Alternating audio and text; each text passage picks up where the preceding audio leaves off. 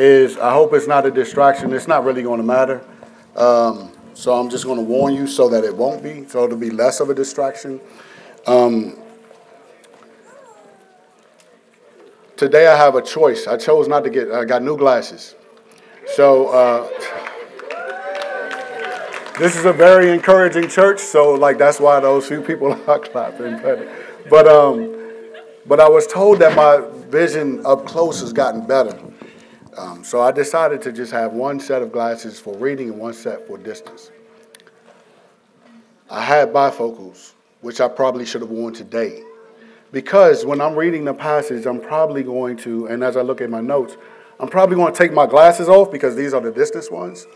And then so I can see you a little bit better, so it just won't be blurry, I'm going to put them back on. So don't let that be too much of a distraction for you. Um, and then I also want to um, just tell you a little bit about myself. Can someone close that middle door, please? Um, tell you a little bit about myself uh, throughout life. Um, as I just say that in the area of sexual immorality, um, loneliness is obviously not the only scheme that the enemy uses. And today we're going to look at uh, one that could be um, prominent for people, whether they realize they're lonely or not, or whether they're responding to loneliness or not. Um, and we're going to see how the enemy uses that scheme in a way that just sets people up for failure. So I do not remember the first time I realized that I was attracted to women or girls. They weren't women, they were girls. And I don't know if there's anything I can do on my end about the feedback, but if there is, please let me know. Um, but I do remember being fairly young. I wasn't 10 years old yet.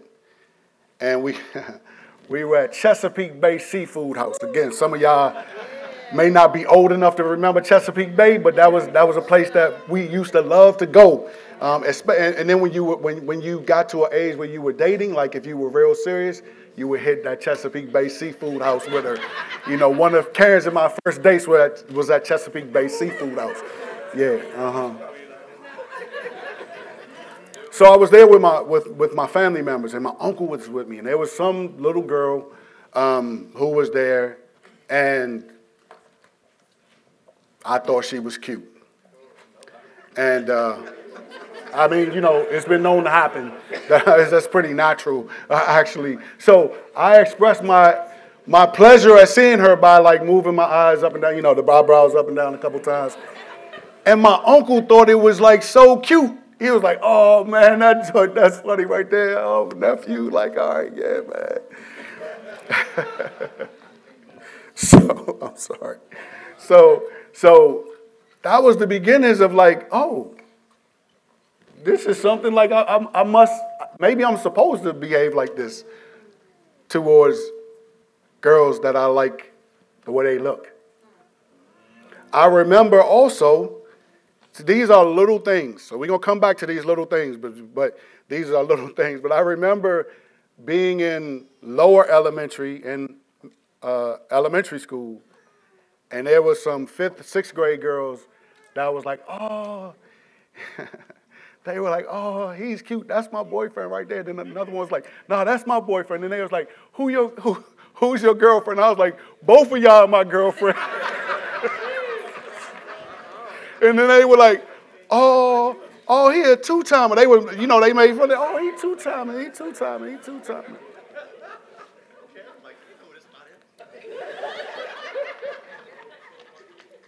And then at some point, I don't know what age it was.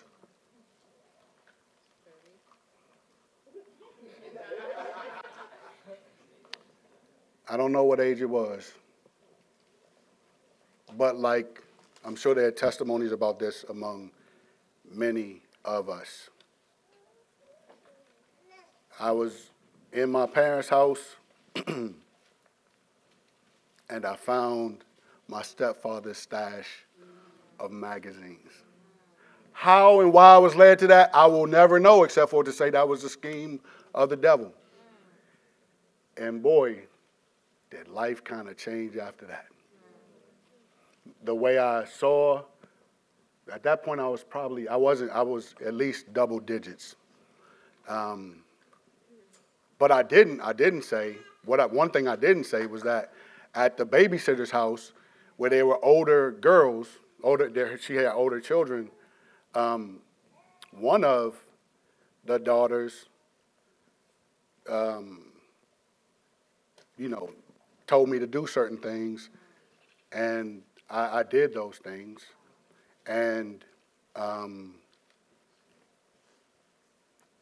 and they're not that, that's not necessarily traumatic for me because it probably wasn't traumatic because part of me probably liked it because like that's what you think you're supposed to do all right in, in, in one regard like okay this is what you do or you're learning this or whatever right um, but then i found that and the effect of probably i don't know how many times i would watch you know look at those books and then there was uh, you know, there was somebody in our neighborhood. We had a lot of free time on our hands. Not a good recipe, but uh, somebody didn't have. They didn't have a stash, but they had like videos. Hey, look what we, look what I found. You know, um, those things affect how we interact with the area of sexual immorality because they season how you um, engage in that area. Um, not necessarily that you'll, you know, do stuff like my babysitter's daughter. um, not that you, um, yeah, there are ways that it doesn't, but there are ways that you're definitely flavored and impacted by your past. And that you will be impacted by it if you don't take steps to take it seriously and to realize that some of those things are not they're not not some of those those aren't the normal ways in which that expression of you know that expression is supposed to take place. So 1 corinthians 6 verses 12 through 18 begin to attack some of the schemes of the devil in the area of sexual immorality because it offers an opposing, God ordained view of how we are to engage in the area of sex, period. And even if your past is different from mine and that it could have been like traumatic, um, I, I, wouldn't, I wouldn't be one who would say I'm, I'm traumatized by by any of that. I'm affected by those things, have been affected by those things. But there is hope. A lot of times we feel like there's hope, and we'll get in, there's no hope, but we'll get into that. Let's read the passage uh, first. So, uh, 1 Corinthians uh, 6, beginning in verse 12, where it says, All things are lawful for me, but not all things are helpful. All things are lawful for me, but I will not be dominated by anything. Food is meant for the stomach, and the stomach for food, and God will destroy both one and the other. The body is not meant for sexual immorality, but for the Lord, and the Lord for the body. And God raised the Lord and will also raise us up by his power. Do you not know that your bodies are members of Christ? Shall I then take the members of Christ and make them members of a prostitute? Never. Or do you not know that he who is joined to a prostitute becomes one body with her? For it is written, the two will become one flesh. But he who is joined to the Lord becomes one spirit with him. Flee sexual immorality. Every other sin a person commits is outside the body. But the sexually immoral person sins against his own body. Do you not know that your body is a temple of the Holy Spirit within you? What you have from God? You are not your own. You were bought with a price. So glorify God in your body. Let's pray. Father, we thank you for how you have, as the psalmist says, you have fearfully and wonderfully made us. We thank you, Lord, for uh, your word. We thank you for the hope you give us in your word to not be dominated by anything.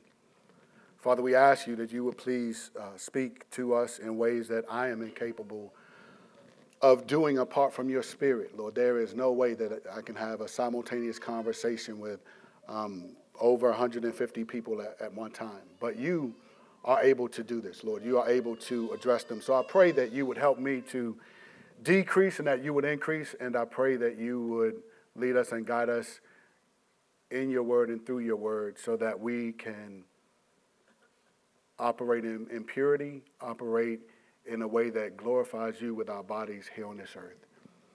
We ask you this in Jesus' name and we thank you, Father. Amen.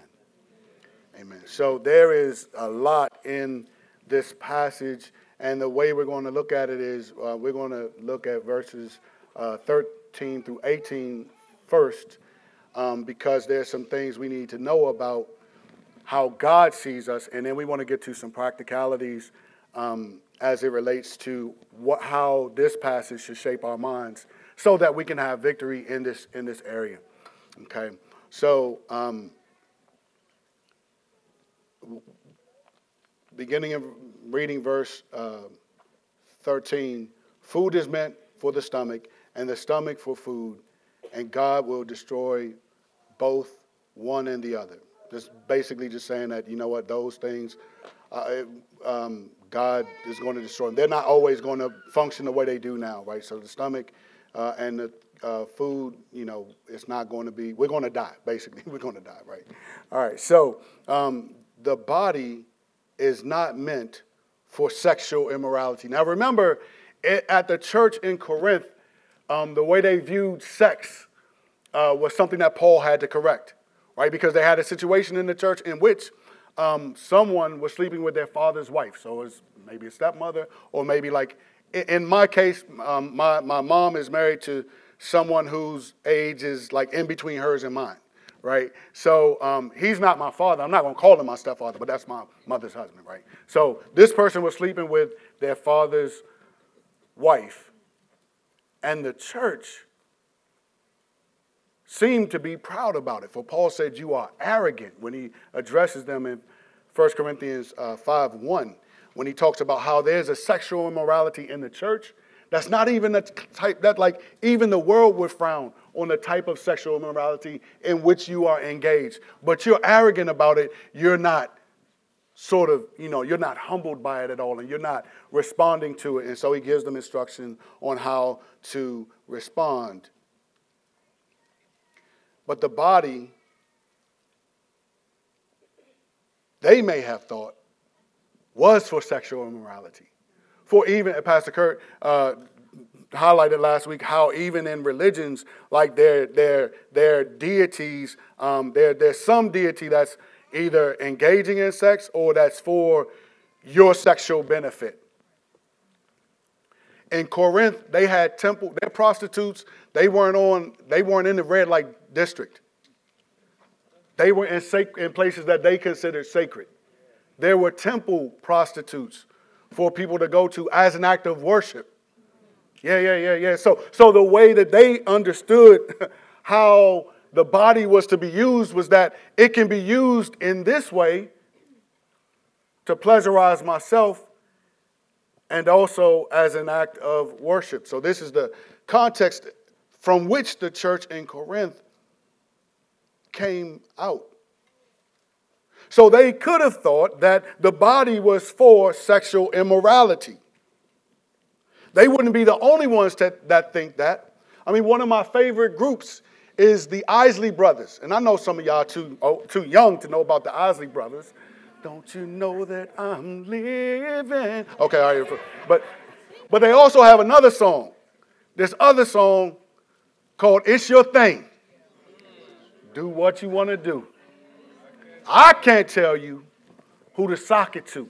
And that's basically the whole song. They're just saying that the, the whole song. And there were many other songs during that era where it was just all about free love, use your body as you want. Um, now we would say love is love. We would, and why do we say that? We say that because we want no constraints on how we use our bodies. We think we're to use our bodies any way we want.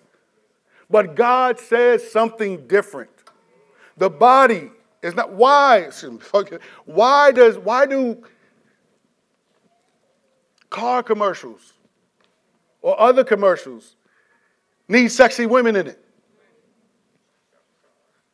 Because they're trying to attract you get your attention and make you think that if you get this car, unfortunately, they may be true with some cars, but if you get this car, then, then you'll attract pretty women, right? or if you use Axe body spray, then women will just throw themselves at you, right? Or whatever it is for your flavor, right? But they, they, they use things that will try to trigger the sexual appetite so that they can get your, may I have your attention, please? Because in their minds, the body is for sex. Period. That's, that's what the body is for.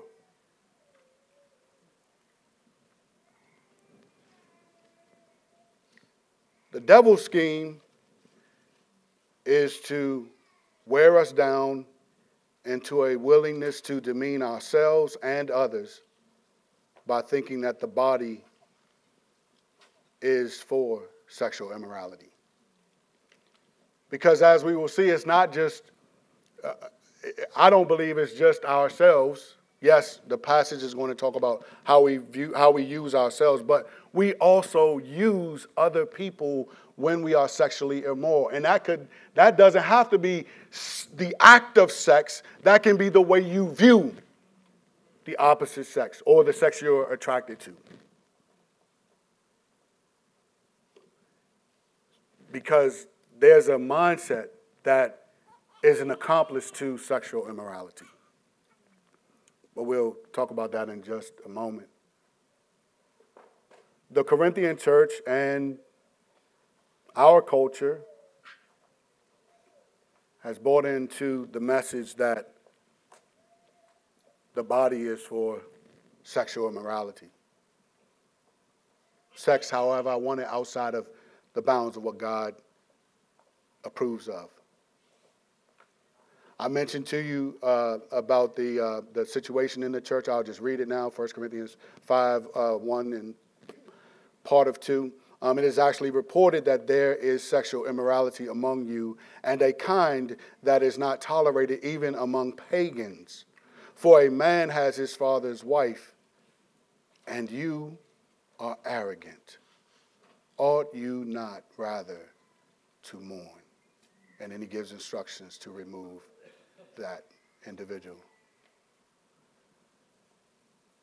The scripture does not ignore so, so while sexual immorality, while the body is not made for sexual immorality, the scripture does not ignore that the body has desires and cravings. Second, um, excuse me, Ephesians 2, um, verses uh, 1 through 3 says, And you were dead in your trespasses and sins in which you uh, once walked, following the course of the world following the prince of the power of the air, the spirit that is now at work in the sons of disobedience, among whom we all we all once lived in the passions of our flesh, carrying out the desires of the body and the mind, and were by nature children of wrath like the rest of mankind. So the, the, the, the scripture doesn't say that the body doesn't have desires. It doesn't ignore the reality of that.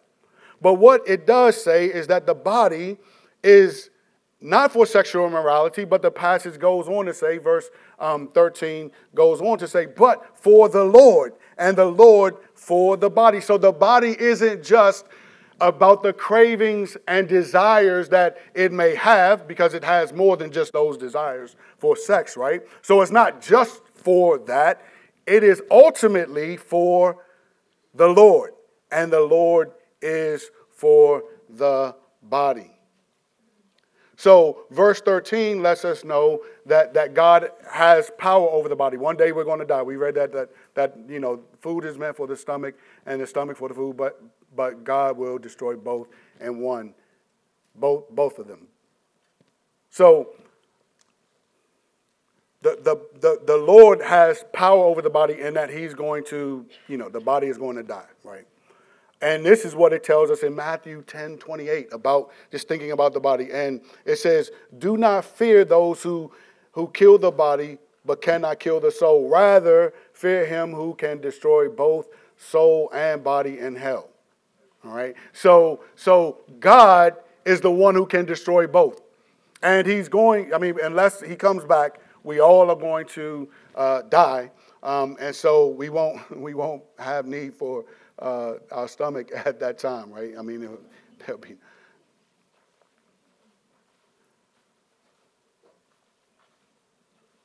But also, in addition to the fact that the body will not uh, always be the same, eventually we'll have glorified bodies. Um, listen to what it says about this, just, just to help you fig- remember what your body is for, all right? Um, this, and, and, hopefully, this will all connect um, uh, by the time we're finished. So, uh, not only will the Lord destroy the body eventually through death, right?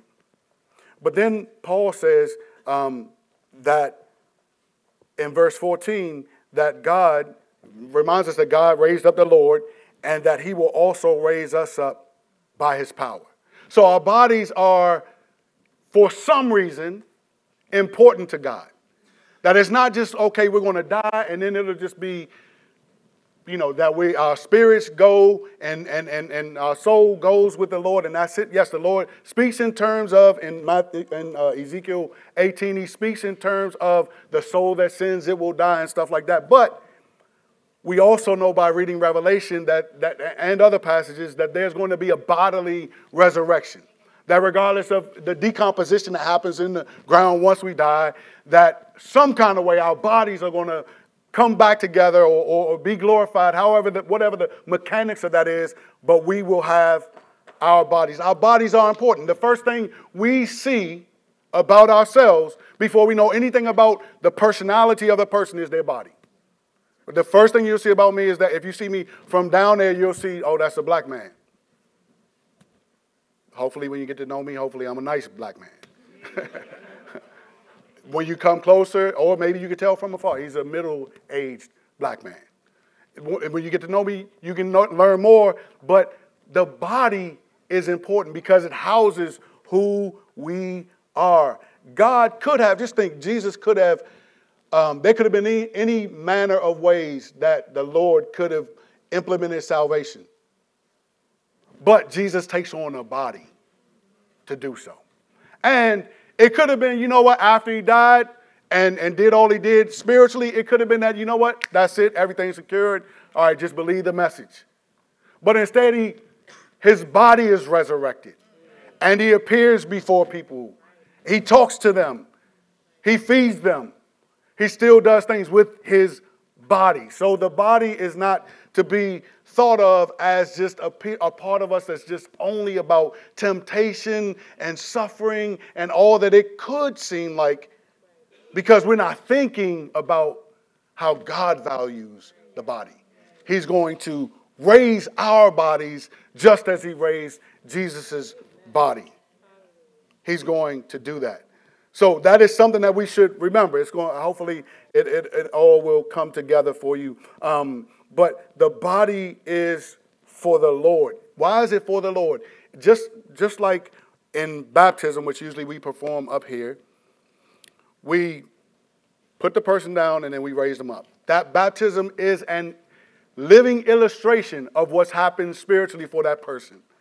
If you if you get baptized here, the first thing we want to know is like what's your relationship with Jesus? Because people shouldn't be baptized to try to make a better life for themselves. People shouldn't be baptized to uh, just feel good about themselves. People should be baptized because they've been risen spiritually by the resurrected Lord. They've died to themselves. Remember, we said this all together last week, but um, in order to follow Jesus, the first thing we need to do is we need to deny ourselves and we need to take up our cross as the second thing. So denying ourselves means we're going to die to ourselves. and then we're going to be raised, we are raised to live for the Lord. That's an illustration, the baptism is an illustration of what's happened spiritually. Within us, the reality of who we are spiritually plays out in our body. How we use our body is indicative of who we are in Christ. So when it says that the body is for the Lord, the body is for the Lord because you're for the Lord if you put your faith in Him. So you're going to use your body to glorify Him because I belong to Him, as we'll focus on uh, later on. But but it says this. Uh, it's appropriate to bring up now. Like like He who is uh, of the Lord, He's one spirit with the Lord. So we're one spirit. You can't just see you can't see that about me from look, seeing me down the way. You can see the things I mentioned earlier, but you can't see that I'm with the Lord. Now you can learn that as we talk, and you will see that as I walk, as I live right? But you, you don't just see that.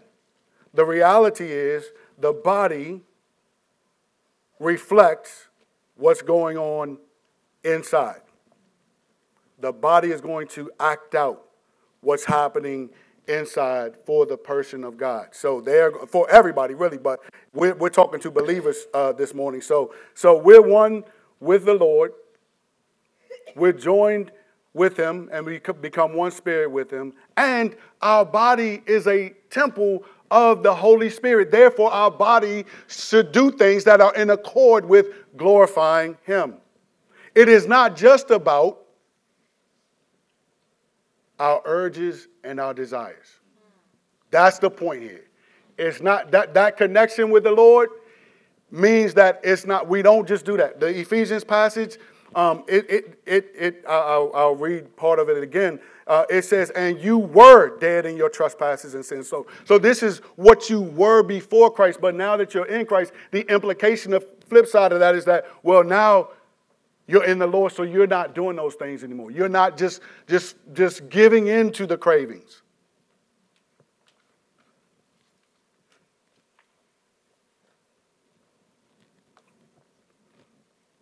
But being in the Lord doesn't erase my finding the stash.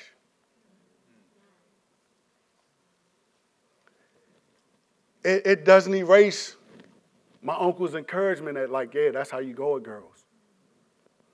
It, it, it doesn't erase the encouragement you get from the big boys when you, you know, have a nice looking girl. Or it doesn't erase even the other encouragements that you might get that aren't necessarily sexual. They're just like, oh, I didn't know you could do that. So, oh, nephew, that's you? Black people say that when they like the, like the person that their little dude may be going with. See, in, in, the, in the, there, there's a spirit of the age that's just saying, man, like, do your thing. Yeah, it is steaming ahead.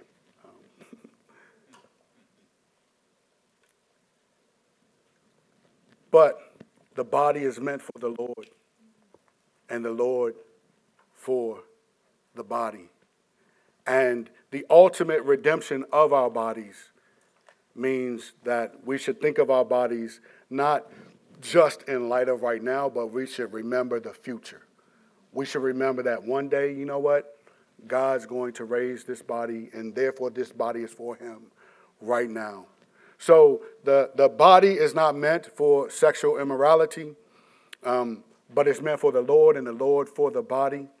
God will raise our bodies. And we're so one with the Lord that we're one with him in spirit. So therefore, we should not use our bodies to join it to any one outside of the parameters that God gives us.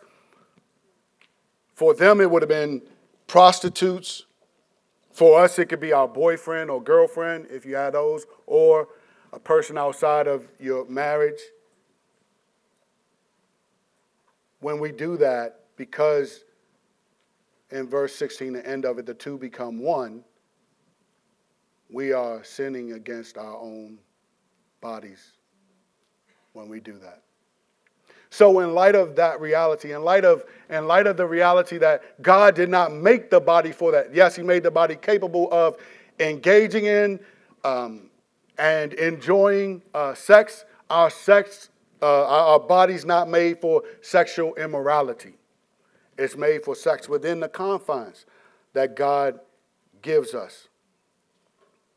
And the message Pastor Kurt shared last week from 1 Thessalonians 4, um, that, that message, um, you know, please refer to it because that's what we're, what we're building off of here. Um, so, in, in summary, our bodies are not made for ourselves. It's not made for sex. It's not made to give in to the impulses, though the impulses will be there, though they do not, they are not erased because we become Christians. But as we said in, when we talked about anger, it is not that just because we have urges, impulses, and cravings that we have to give in to them. It's not that we have to be steamrolled by them. But yet, in this area, many of us are. So I, mentioned myself earlier because there's like a, a, I believe there's a spectrum. So the spectrum is not just, the, the spectrum is culminated with sexual immorality. So remember in, um, in James, James uh, chapter 1, verses 14 and 15, where it says, uh, But each person is tempted when he is lured and enticed by his own desire. Right? Then, when desire, then desire, when it is conceived, gives birth to sin. And when sin is fully grown, it brings forth death. So there you see a process that probably more for, for many of us, and I've experienced this too, just in areas of sin, period, that happens like this. But the scripture says it happens in segments. So if it happens in segments, then we need to slow the process down so that we don't let the, the um, desire be conceived. So if you think about your, your, your, your uh, uh, biology, the, the, the, the egg to produce a child has to be fertilized, right? So we need to learn how to not fertilize the desires that we have so that they result in sin. And so, some of us in this area, this would be one area where, where it's just easy to just be steamrolled, to not be able to parse out the desire through sexual immorality or some expression of it. So, how does one flee because there are two commands here. There's a description, but then there are two things that we have to do. The two things we have to do is flee sexual immorality, and that's verse 18, and verse 20, glorify God with our bodies. So, what does it look like to do this in light of what God says about the body? That it's made for, it's for Him. It's not for sexual immorality, but it's for Him. We have the desire to make sure our bodies are for Him, but how do we slow things down so that we're using it for ourselves? First, we must remember just that, that it is possible. It's possible. Scripture says, which means God says, it's possible. Your feelings are not going to say it's possible. The, the, the culture is not going to say it's possible. Some friends may not say it's possible, but God says that it's possible. So, unless we're convinced that God is true and every man is a liar, we're going to believe what men say rather than what God says. We're going to believe what our feelings say rather than what God says. And this morning, I want to tell you that the beginning of victory in this area is believing that it's possible. Also, it's having patience for the process. Because, man, you're not going to just start being pure just because you want to without work. When from like six, seven years old, nephew. Or like, hey, man, you go with Shorty, I live over there.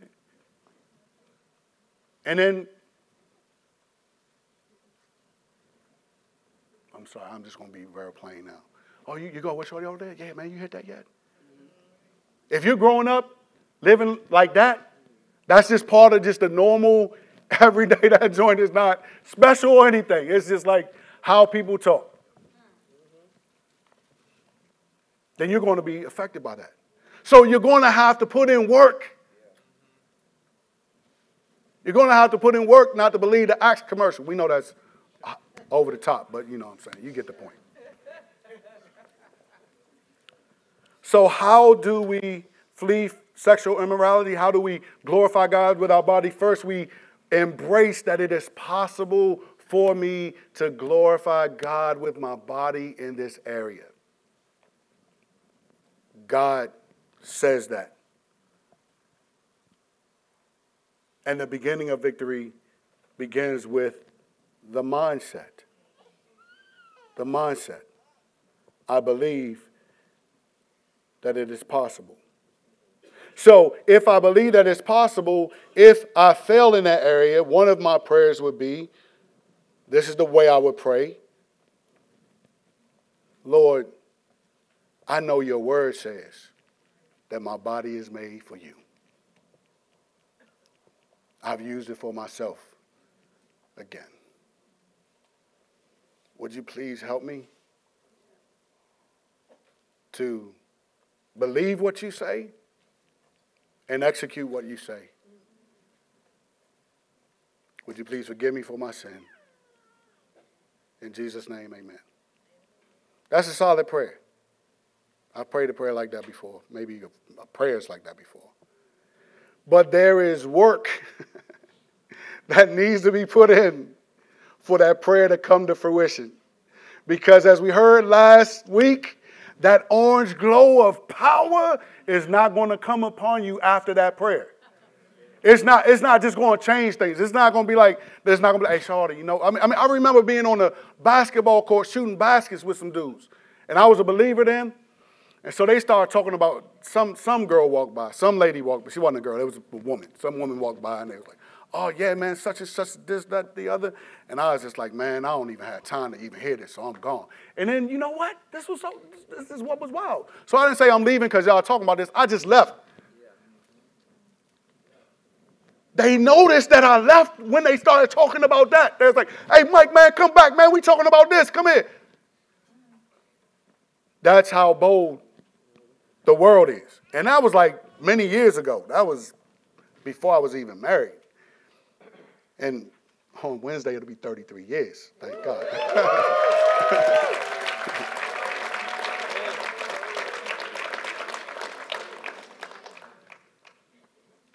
but it's, it's, it's not like that prayer is going to change you. And you know what? It's not like marriage will change you either. It's not like marriage will change you either. See, the thing is, when it comes, what he says in, in verse 12 is also lets us know about the mentality that's necessary. All things are lawful for me, but not all things are helpful. All things are lawful for me, but I will not be dominated by anything. The, for one of the first questions we need to ask about anything is Does this thing have dominance over me? Because I am not meant as a person who is following Jesus, as a person who has the Spirit of God in them. I'm not meant for anything else to have dominion over me. Or at least that's the mindset that I have, and I've had to apply it, especially in this area, right? I've had to, you know, uh, uh um, um, put it in play for like, okay, like, um, uh, uh you, you're going to see people, but do you have to look at people? There's a difference. There's a difference, right? There's a difference. Because one, I mean, you can't help. You're going to see people, period, right? And people are fearfully and wonderfully made. Some of them.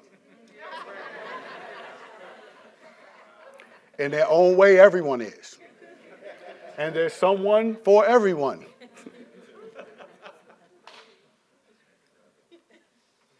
But you can't change that. You can't change that that God has made people handsome. You can't change that people that God has made people beautiful or cute or whatever, how whatever adjective you you can't you can't help that. But the body is for the Lord, right?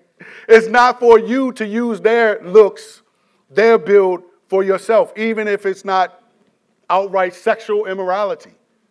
To avoid sexual immorality, there must be a commitment to purity. There must be, uh, uh, and I don't mean that in the sense of how, you know, the worst ways in which people have tried to, um, to Im- impose that, but I do mean that, that when Jesus said that if you, if you lust in, uh, after a person in your heart, you've already committed adultery with them. So that's before any expression with the body except the mind right? So the mind has to be on board with it's possible for me to glorify God. And it has to be in a place where it is saying, I will not be dominated by anything. Not just in what I do with my body, but in how I think about others. How I think about people in general, it has to be pure. It has to be pure. That's if you're serious. That's if you. That's if you. You're, you're looking for like um, the first half of the verse. All things. Well, Is it helpful?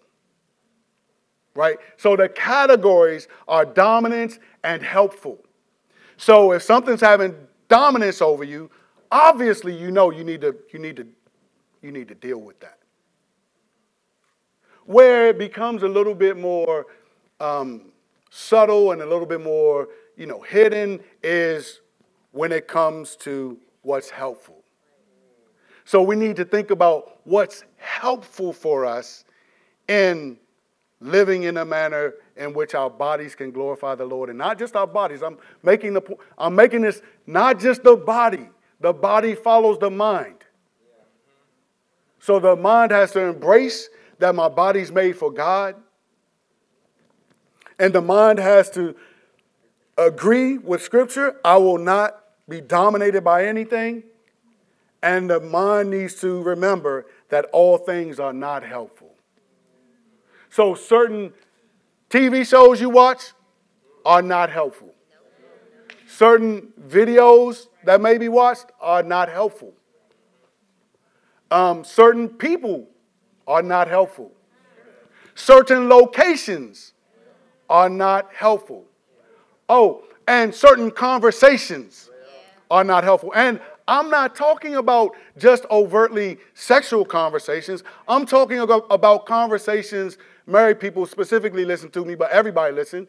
I'm talking about conversations where someone gives you something that you like. Affirmation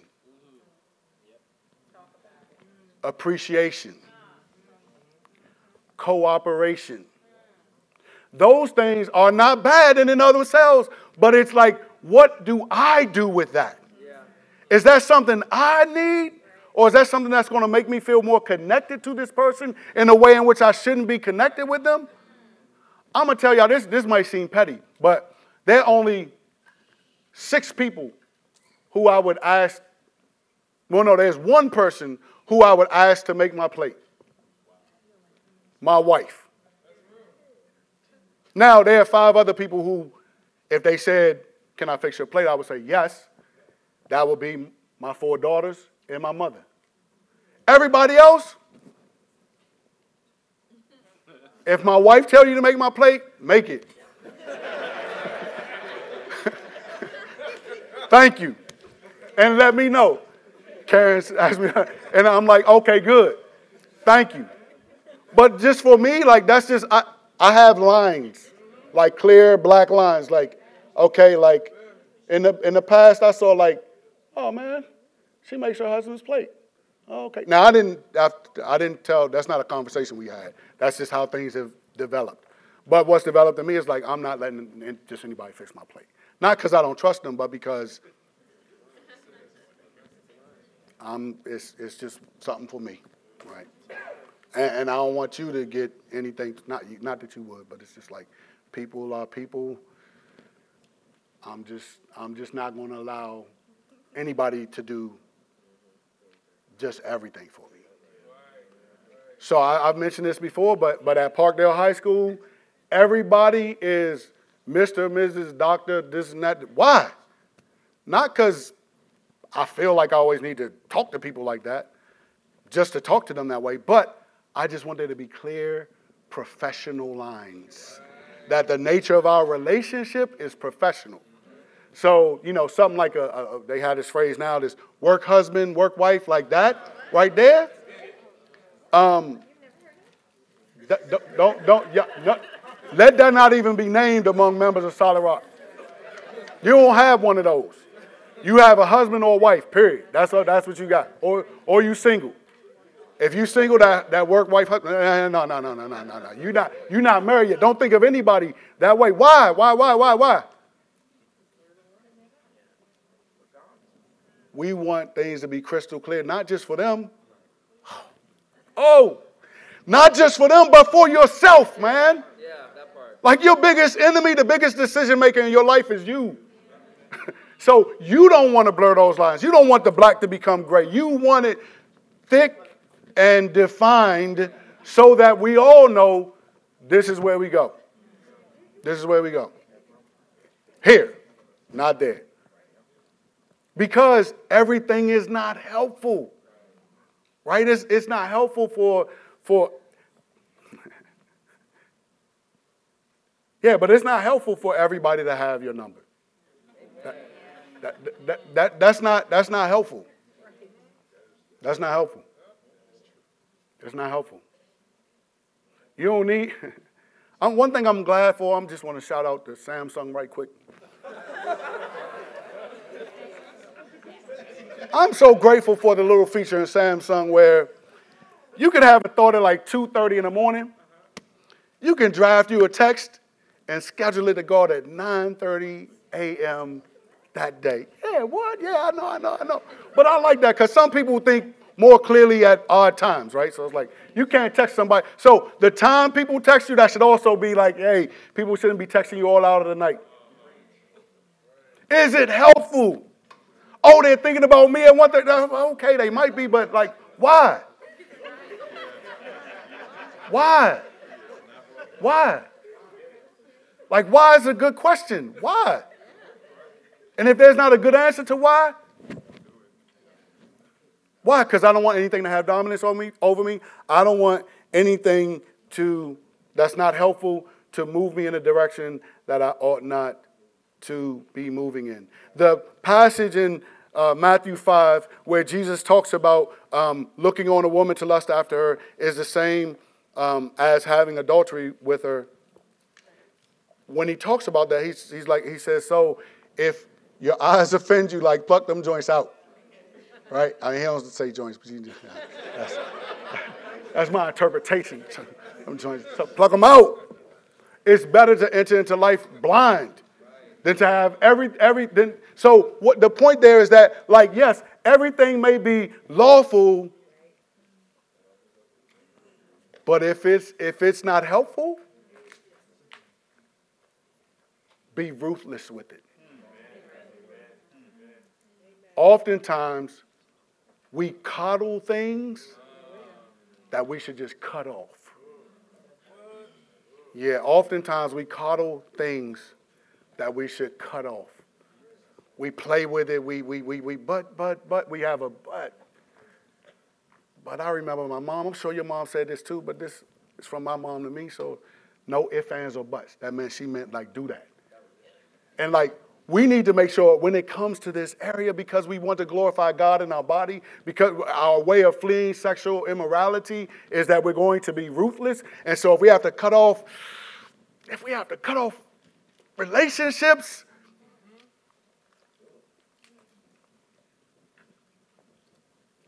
it's better for me to endure a season of loneliness here so that I won't have to endure the consequences of being sexually immoral in eternity.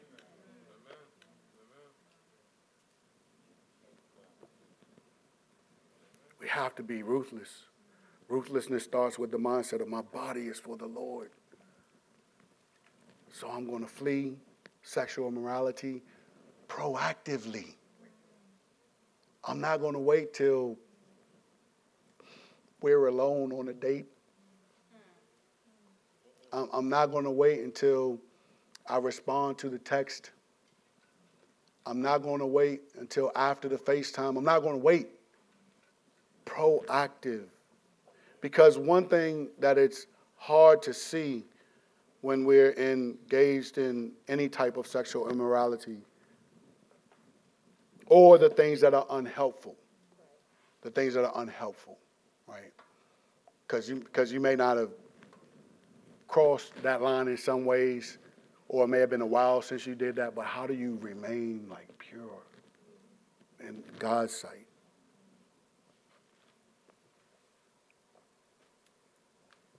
It's remembering that, it's remember what 1 Corinthians 10 13 says. Well, it's, it's, it's, also remember what 12 says.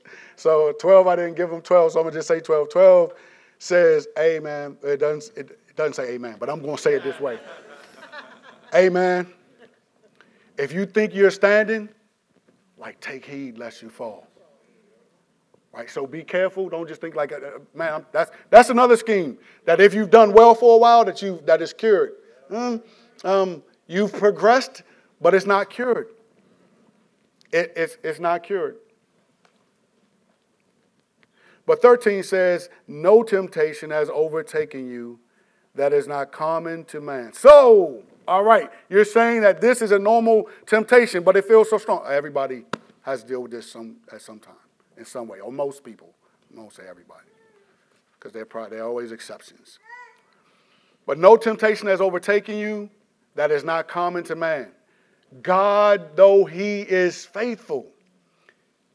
See, and when it comes to sexual immorality, when it comes to like urges, emotions, know, we're, we're not thinking God's faithful. We're not, we're not thinking about the faithfulness of God at that time. We're not thinking about God. Or if it is, it's like a flashing thought. He's faithful, and He will not let you be tempted beyond your ability. He will not let you be tempted beyond your ability. So any any temptation that we face, it is not that we have to give in to the temptation, regardless of how strong the urge, craving, etc., appetite, whatever you word you use, it is not more powerful than your ability in the Lord to overcome it. So it's not, it doesn't exceed your ability. So he's not going to allow you to be tempted beyond your ability. But with the temptation, he will also do what? He will provide the way of escape that you may be able to endure. In this area, the way of escape, I believe, includes proactivity. At least for my life, it's included proactivity so that I am willing to look for the way out because there have been some times when I don't want to know the way out. Right? I don't want the way out right now. This is like right now, Lord, I, my body is too strong. I ain't thinking about you right now, Lord. I'm, but this lets us know that He's faithful, right? It's not beyond our ability. He provides a way of, for us to escape. So if we don't have that mindset, then we will just believe the scheme of the devil that my body is too strong for me to control. But the scripture, not Pastor Mike, not some psychologist, the scripture says that the body is for the Lord. If there's anything right now in, in your life that, that is not helpful, cut it off. Be ruthless. Don't coddle it. Because when the temptation comes, you think there's no way to escape, but it's because you haven't put in any work to in, in, in proactively. It's you're waiting for the, the, the, the, the orange glow to come, and then I'm going to be. No, you're not.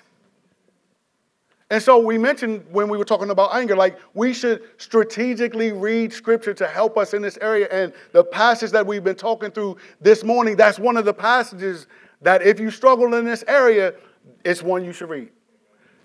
1 Corinthians 10, 12, and 13, those are ones you should read. this passage right here is another one you should read. I love this, this passage right here, 2 Corinthians 7. 1. So so the way the way chapter 6 ends is it talks about how like there should be no fellowship between like certain like like you know the light and darkness and stuff like that. But then it goes into seven and it says, since we have these promises, these promises about God being our God and Him being our Father, we being His Son, His child, since we have those promises, beloved, let us cleanse ourselves. So God is not going to do the work that you or I should be doing. He lets us know that we're able to have impact on ourselves. We're able to cleanse ourselves from every defilement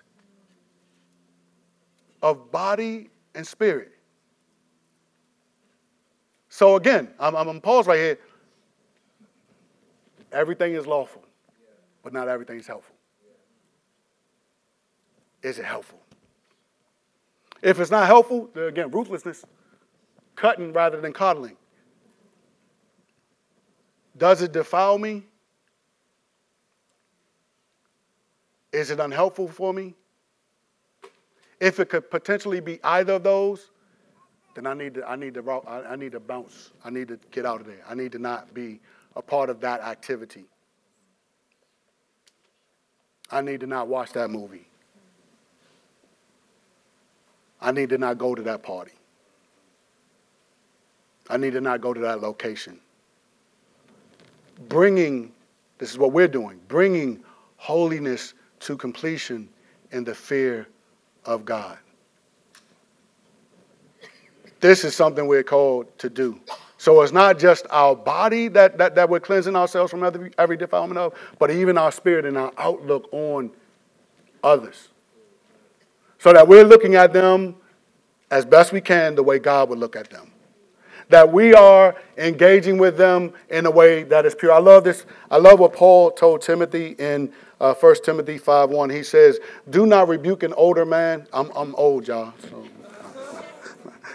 no. Do not rebuke an older man, but encourage him as you would a father. Younger men as brothers. Oh, okay, I should have went to two as well. Then it talks about how um, the older women as mothers and the younger sisters, the younger women as sisters. So the way our mindset should be now, I try to take this wherever I am, right? Just let this just be a mindset that this older woman, I'm gonna treat her like I want somebody to treat my mom. This older man, I'm gonna treat somebody, treat her, treat him the way I want someone to treat my dad um, or me. the, um, the, the the younger women, I, I I don't have any sisters, but I have four daughters, so I can treat them like, like a daughter. That's how I can treat them. The women my age, I can try to treat them like sisters. Um, obviously, there's some people that um, even that you you just need to be careful with. And and what I mean by that again, I mentioned like if we if we get stuff from people, but then sometimes people can get stuff from you, right? People can get stuff from you. I remember my wife telling me once, um, it wasn't yesterday, it was years ago. Um, we were talking about something that uh, involved um, a, a, woman, and she was like, "Well, you don't know how they receive what you're doing." I'm like, "Well, I'm like, well, I don't, I'm not, I don't care about this person, but you don't know if they care about you, or you don't know if they." Now, people do give off signs, but you have to, that, for the sake of time, like you have to like be able to have discernment about that yourself. Like we can't do everything for you, but but the mindset first, and the body will follow. Strategic reading of scripture, inclusion inclusion of others in our community. What I loved about last week was that people understood it was a safe place to come and just like let someone else know like where they are, but that was one time. We have to build community into our sanctification so that we can grow at the rate that God wants us to grow, right? So one time is cool. That's the beginning. But it's just that. It's just the beginning.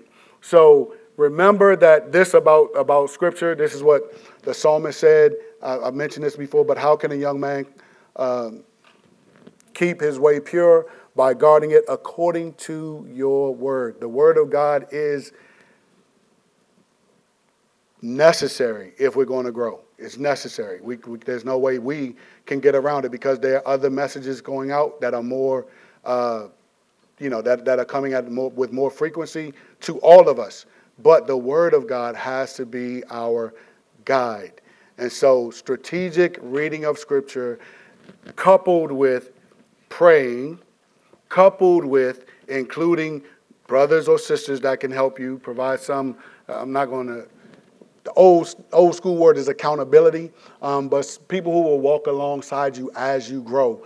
All of those things are necessary if you want to grow. If you don't want to grow, you can, you know, you, you shouldn't be here right now. because around here we're, we're trying to grow. That's what, that's what we're trying, trying to do. And so our, our mindset about sexuality is that sex is not bad, God made it. Pastor Kurt mentioned this uh, last week. But with, outside of the confines in which he places it, then it is, it can be destructive. Um, God doesn't want that for us. And so he's empowered us to be able to live in a manner that pleases him. That, that empowerment has to be accessed, though, not in the moment of temptation. Your arsenal has to be built up before the temptation comes so that you can do battle in, in, in an effective way and in a successful way. Um, the battle is going to include reminding yourself of what God says, not how you feel. Um, you're going to have to store the word up in your heart so that you will not sin against the Lord. And you're going to have to slow things down so that you can access the, the passages that are needed to, to, to battle right now. And you're going to have to include others to pray for you. You're going to have to include others, just, just including others. You know, sin grows in the dark. It grows in the dark. Grows in the dark. Letting others know is a way of shedding light so that they can help you, so that they can. I, one, there was this brother, and I'm probably going to end with this. This young brother at Parkdale High School, um, who I saw after. I mean, he's in his last year of college. He's actually interning there, and he was telling me about how God, like, things have been happening in his life so much that he can't just say it's a coincidence.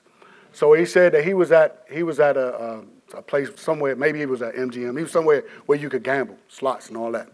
And his friend, who's a believer, a straight up believer, sent him a text while he was there that talked about the fleeting pleasures of riches, like right at that time. Letting other people know, you never know how God will use them in a timely manner because God has you on his mind, right? He, know, he knows and he sees you.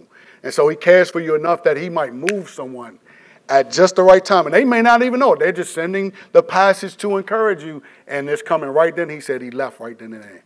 And then, like I said, we were having this conversation about, man, there are too many things. Like, God is after me, basically, was what he was telling me. And it's like, well, man, I'm to be praying that he gets you, my brother, you know.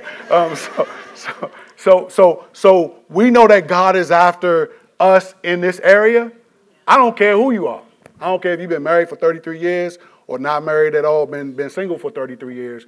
Our culture requires us to be diligent and proactive in this area. So we can apply some of these things in other areas as well as it relates to our mindset and cutting off things um, that we would normally coddle.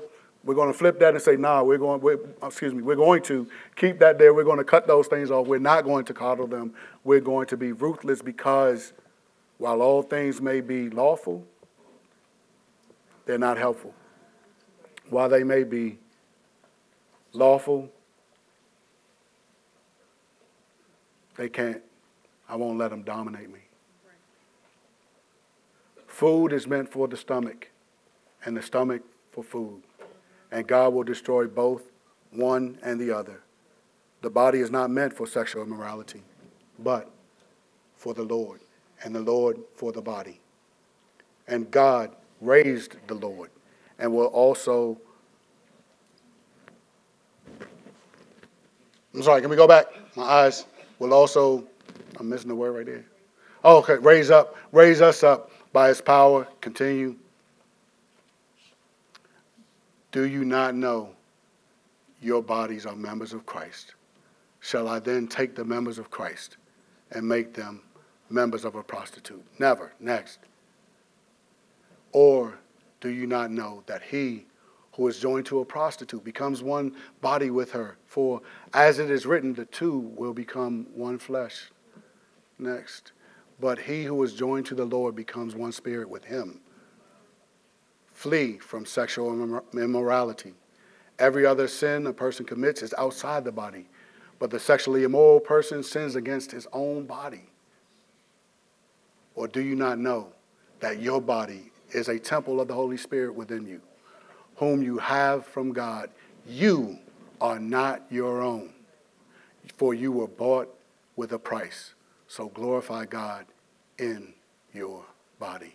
Lord, we pray that you would please help us to do just that. We pray that you would, we thank you for equipping us more in that direction, Lord, to have victory. Uh, Lord, we thank you for last week. We thank you for understanding this week that our bodies are not meant for sexual immorality, but they're meant to glorify you, Lord. We thank you that glorifying you in the area of sex is possible, Lord, within not only within the confines of what you allow, but also you give us the power, the ability to uh, do well in this area and to not uh, fail, Lord. We know we're starting many of us at different points, different junctures. We thank you, as Pastor Kurt said last week. We we, we will work with people, Lord. We are eager to do that, Lord, because we want to, as pastors, we want to present everyone maturing you on that day, Lord God. So we pray that you would help us to move forward in our relationship with you in this area, Lord. Would you help us not to um, embrace anything that is not helpful, not to uh, allow anything that's seeking to have dominion over us, Lord, but instead, would you help us to exercise the Spirit of God that is within us, um, which empowers us to glorify you because we are your temple. So, Father, we pray that you would help us. We thank you that you do help us. And Lord, I ask you that you will help us to help ourselves. In Jesus' name, amen.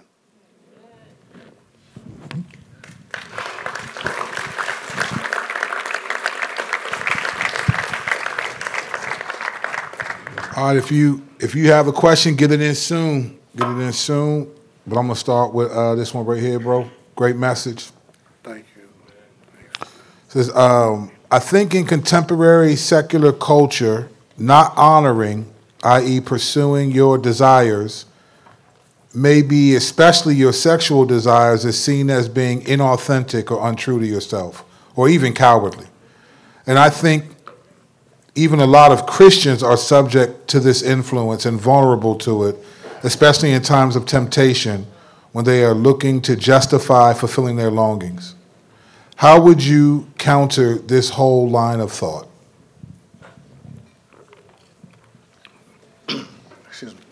Um, there would be a few things I would have in mind to counter that thought for myself if I were confronted with that. The first, I mentioned it during the uh, message, but um, first is like, let God be true and every man a liar.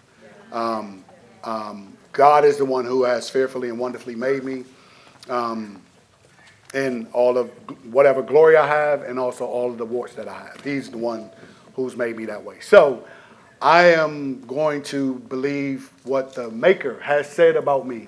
And if he says that my body is for him, um, and that, uh, you know, there's a certain context for me to act out, um, you know, these urges and desires, then I'm just going to believe that he knows better than the culture. He knows better than my feelings. And there is not, there are very few other areas in which we would just promote lack of self control. Um, so it's not like it's inauthentic just because you can control yourself. Would be another thing I would I would uh, have in mind that uh, self control is a fruit of the spirit, and so I'm exercising the fruit of the spirit rather than being my authentic self. My authentic self, I would also. This is how I would talk to me. These are things how I'll be working with me. So I, my authentic self deserves to be in hell. But my outlook eternally is um, one where I can look forward to when I die. Not that I want to go through that process anytime soon, and I would want to hold out for the Lord's return. But but my authentic self deserves the wrath of God, and by God's grace, I'm not getting it. Um, and I am denying myself. Again, what does it mean to be a believer? It means that I deny myself, take up my cross, and follow Christ. So I would counter that, um, would be pretty easy for me to counter um, because what I just did was how I would engage myself if I was entertaining any of that, you know, that type of mindset. So I, I think you answered this in the message, but I'm going to ask it again just so that you can. What are the confines of how we should use our body in sex to please God?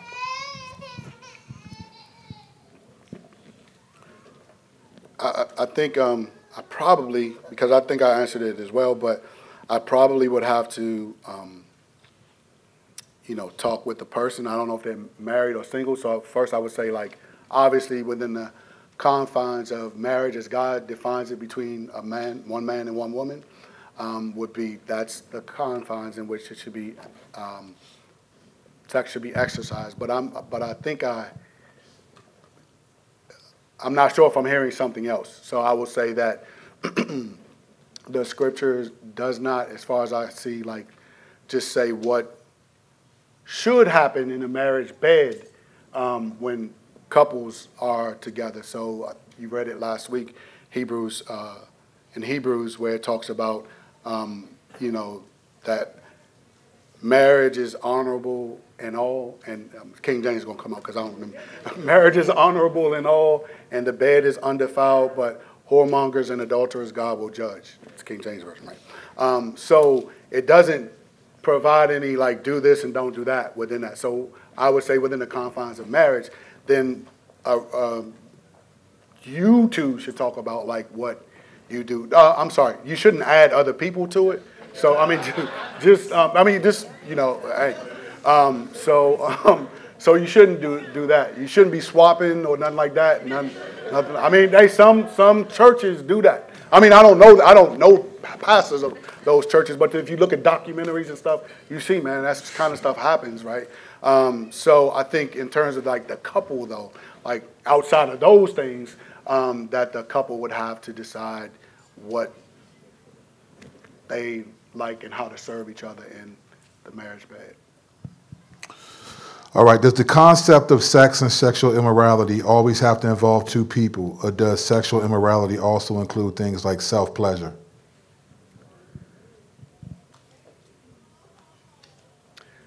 I'll say that, you know, I don't see anything in Scripture that specifically says don't masturbate. But I found those artic- those Playboys and other things or whatever was was in the stash, um, you know, at a very young age. So it's not like I don't know. But um, so I think for me the the the the James passage about you know your own desire and conceiving, like how do you get how, for me to overcome in that area? Um, like what am I thinking about that puts me in a place where I need to do that? Um, you know, so how did how did we get here? Would be like a huge uh, evaluation tool for me. It's like, okay, well, um, so if it was because I just was in the mall and I just was just looking around and like this was overcome my desires high because of that, then like, okay, man, you you like. again, I'm talking like I would talk to me. So, so like my brother, like you, like you set yourself up for this, right? Um, if it's uh, you know obviously if it's if it's about someone else that that then like that's sin. I mean you're you're expressing your um, yourself in a way that god doesn't you know because you're using that person. You're using their body. You're using their whatever their personality. You're using them right in a way that god doesn't want you to use them um, so again, I can't find anything that says like, "Hey, man, don't uh, release the urge that way." But um, I, I, for myself, in the past, that has included targeting someone or a result of having targeted with my eyes other people, uh, other w- women, um, for time. So I hope that that helps. But I don't know if you would have anything to add, but feel free to. Yeah, let me just add one thing because that's such a big issue. Mm. I think outside of the confines of marriage, right? So again, there's a lot that goes in marriage, but outside of the confines of marriage, I mean, self pleasure is really just lust acted on, to be honest. And I think last week's passage, I think, you know, verse 4, when it says that each of you know how to control his own body in holiness and honor, not in the passion of lust like the Gentiles who do not know God, I think we have to put self pleasure in as in a lack of self control over our own bodies, and that we're acting in the passion of lust. Uh, I think we have to consider that that's the real issue and not make, you know, see it as something. Now, in the confines of marriage, it's a different conversation. But I think for the most part, it's usually going to be an expression of lust. Right. And I think it's a, an expression of a lack of self control. Thank you. Great. Thank you. All right. Uh, this is a good question. How would you recommend going about correcting others in the faith who, you, who you're close to towards sexual purity? Others in the faith? Um, I think I would go at them similar to how I go out to myself. I would remind them of, you know, the passage you, you referenced in First Thessalonians. I'll remind them of this passage and just remind them of the call of God on their lives to walk in a manner that's worthy of the gospel. Um, and in this area, um, that looks like um, like you have to overcome this. And if you don't overcome this, then like Scripture says you should overcome it. Scripture says you should overcome it. And so you have the wherewithal to do it by the power of the Spirit. So at some point it becomes whether or not you want to overcome it. And if you do not want to overcome it, then the Bible tells me um, that if you're still calling yourself a brother or sister and you continue in that, like I'm not even supposed to like have a meal with you anymore. Like I'm not even supposed to, you know, interact with you as a believer. So I would let them know, like I would, I would be very serious about the state of my soul that I can uh, embrace this sin over and over and over again with no uh, work to help me to overcome it because the body's not for sexual immorality, but it's for the Lord and the Lord for the body. And the call is to flee it. Um, and it's not just in that passage throughout Scripture. Um, you know, uh, Joseph, he says, How can I sin against the Lord and against my master, right? So he runs away from that house, right? Because he's not willing to engage in sex. But the first thing was the Lord, right? Sin against the Lord. So it's like, okay, well, you can overcome in this area. And that, remember, that was that was a time when the Spirit wasn't even given the way it's given now, right? right. So the Spirit at that time was given to particular people um, for particular times um, and maybe particular tasks. But um, we have the Spirit. Remember, we're the, we're a temple of the Holy Spirit, and so when we do that, then we're joining God with this person. And, um, and so the detriment there is such that, you know what, in those lists, those lists that say people want to inherit the kingdom, like sexual immorality is always there. Usually the first one listed. Um, and so, you know, I'd be concerned for your soul, is what I would say. And um, if you want help, I'll help you, but um, we need to escalate, you know, we need to escalate this situation. So we need to involve our pastors or our group or whatever. Like, that's what we're going to do. The thing about that is, is it, the wonderful thing about you know what we've been talking about today is that um, the the reason the, what what makes this so crucial is the end of verse 19 and 20. Well, no, we'll just do 19. Do you not know that your body is a temple of the Holy Spirit within you, whom you have from God? You are not your own. For you were bought with a price.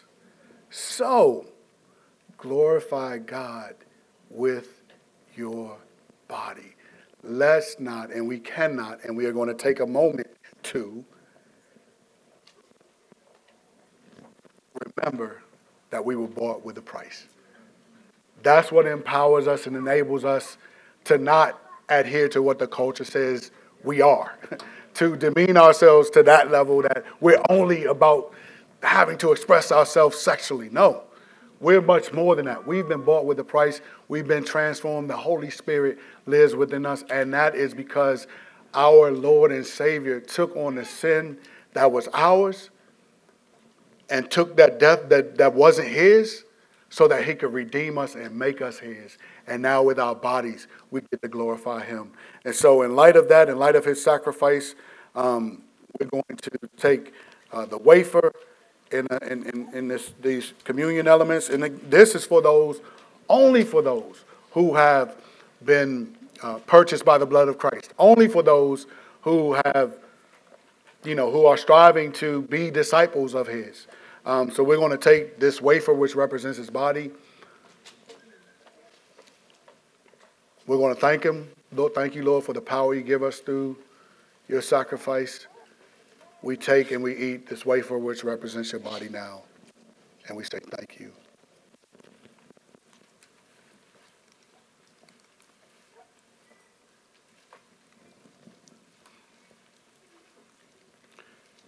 And now we're going to Take the juice, which represents the blood that was shed for us.